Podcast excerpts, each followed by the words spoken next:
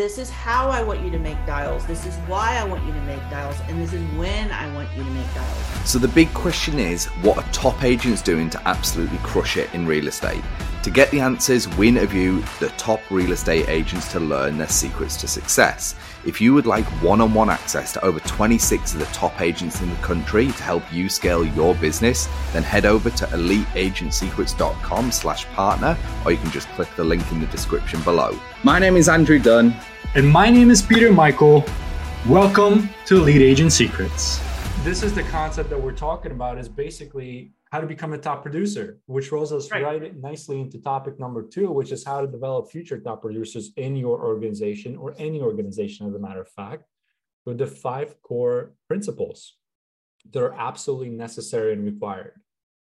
Well, so I think we always should be striving ourselves on how do we replace ourselves, right? Like Mm-hmm. For example, I know that currently you're you're you are um, your top producer. You're you're your own specific um, band, like you're your own one man band.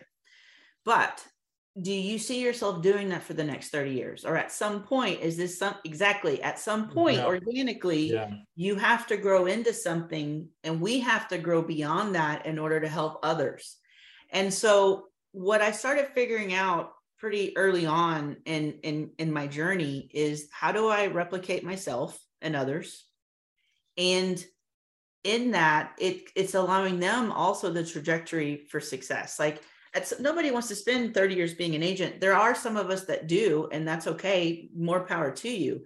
But how do you help scale someone into their gifts? And so what we started what we started doing is we started identifying our A players and and figuring out like just because you're an A player doesn't mean you're going to be a good leader. There are some people that are fundamentally always going to be agree. that top producer. So that's that's concept number 1 is like okay, you're an A player. However, A player, are you better with the consumer side or are you better with people actually are following how you're doing things because you're just you have that buy-in with the team so that's that's pillar number one. You gotta you gotta distinguish between if someone is just going to be a producer or someone is capable of being a leader and, and being able to lead other people.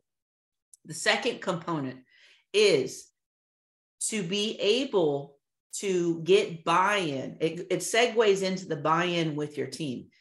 I've had people get rejected within the first two weeks because it's like, if you if you're not a proven person, why should someone follow you if you've not proven yourself?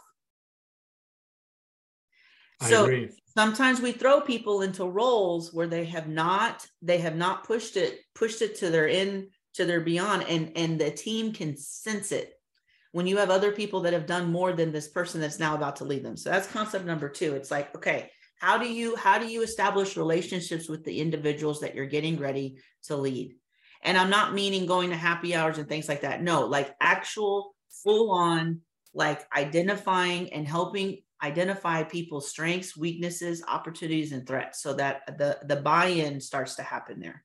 Mm-hmm.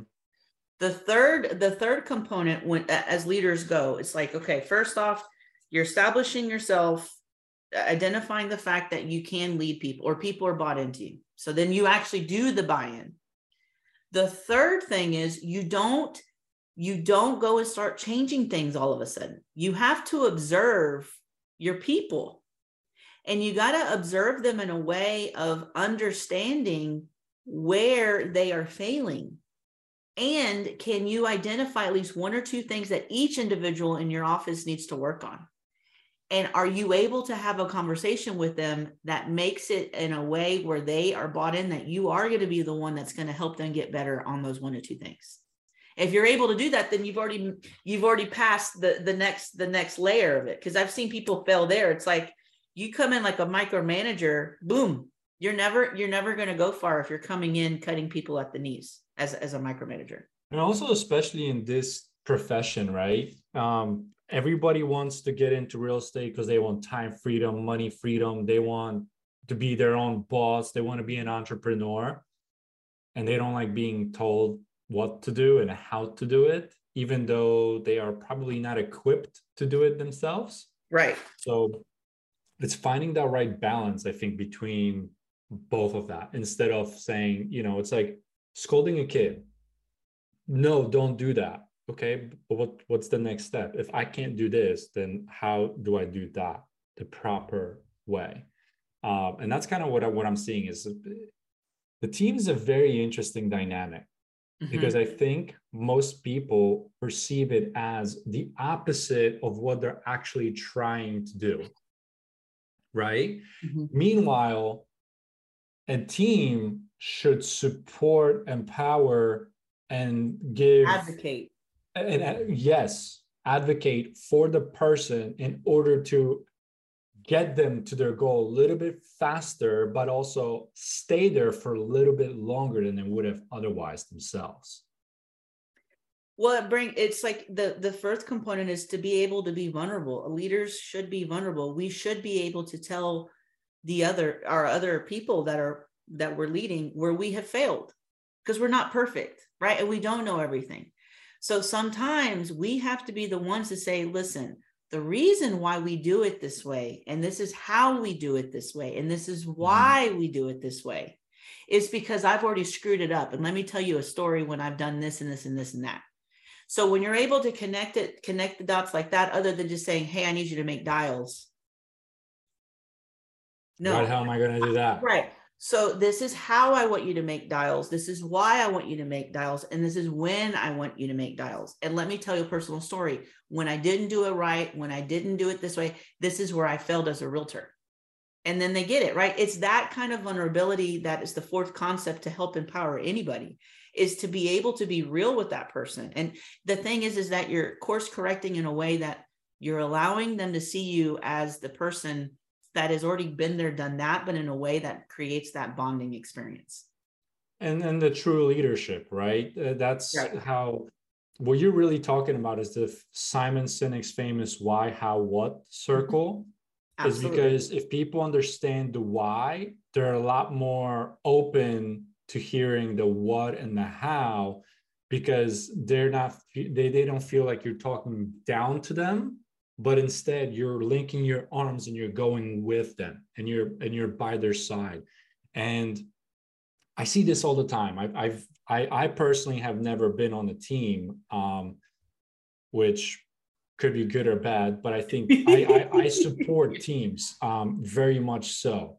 And the reason i support teams is because teams essentially should empower and help you set a foundation for your business now I've been blessed where I have a lot of great mentors and amazing people around me. And maybe it's a little bit of an ego, which ego is not your amigo. I'll be the first one to tell you. Is I've looked at joining the teams, but when I assess the models, there's a difference between a team that actually is equipped and created to support the agents versus a team that's just there to profit off the agents. So you have to assess um, the team from from that retrospect, right? Like not on what is the brokerage going to do for me, what is the team going to do for me. It's like no, no, no. How can what am I going to do for my team? Yes, what am I how are you going to contribute to the team, and how are they going to contribute back to make it a two-lane highway where it's a win-win, and it's an environment that cultivates success, which is how you're able to go from 500 to 900 deals, right? What was the fifth pillar which is me showing up with intentional energetic presence. I need to show up in the mm. way that i want my team to show up. So if i'm going to show up negative with a piss poor attitude um, and not go in straight into doing direct income producing activities guess what my team's going to do? They're going to show up negative. They're not even going to show up right? But if i show up the minute that i walk out of my car going into the building con puro ganas, like with full on, like, this is a freaking day. We're going to tear shit up, right? I'm going to bring that energy into my team. Guess what my team's going to do? They're going to come in, they're going to show up. And that's the thing. That's like that we as leaders, we have to be mindful of the fact that everything we say and do and act, we have a lot of eyes on us, even outside of the building, even outside of our offices. There's a lot of eyes on us. So we need to be showing up in the way that we want our people to show up or don't show up. That's why a lot of teams fail is because the leader themselves starts not not behaving in a way that you want your team to behave. and and that goes down even from like the stupid shit that you post on your instagram stories on a saturday night out drinking like you can still do that but maybe you want to make it a little bit more classy and more elegant than you being on top of the bar or taking body shots right. off of some people you just met five minutes earlier right? Right. Right. Because then now now listen i'm not saying that's right or wrong. Some people are very successful doing that. That is not my cup of tea. That is not my flavor of love per se. Not my flavor of love too. I mean social media has changed a lot of our of our lives in the sense that if we're seeing that about our leaders or our people, Peter, our consumers are also seeing that too. Because guess what? They're checking out us just like we're checking them out too. Do we really want them to see us having shots taken off our bodies on a bar? Probably not, right? Like, mm-hmm. that's not a good look. Would you want that person to represent you in a transaction that's a couple hundred thousand dollars worth of business? Probably not, right? So, we're, mm-hmm. we're not saying you can't do it, just be a little bit more strategic about it. I think that's what we're saying. It's like, listen, and some of you may be the life of the party, and maybe those are the clients that you attract, and that's what works for you. There's always a few exceptions to the rule, right? Because I know I'm going to get messages and say, Pete, but you said, no, listen. Well, I say be authentically you, be authentically you, but Correct. know that that's the key. Is the key. Be authentically you keep it classy. Like you it's all about do do are will you regret putting that post on social media in five years? Yeah. So so funny you you mentioned that. I used to back when i was a little bit younger it's not a bad thing. Um i used to do this thing called morning motivation on ah. morning motivation monday. Um but it, i actually made it morning motivation like every day. Okay. And this this probably was like five, six, maybe seven years, maybe even longer ago um, than that, I still have people coming up to me saying, Man, I missed those morning motivation videos with you. Right. And it's like one of those things that you talked about on how to become the top producers, showing up consistently.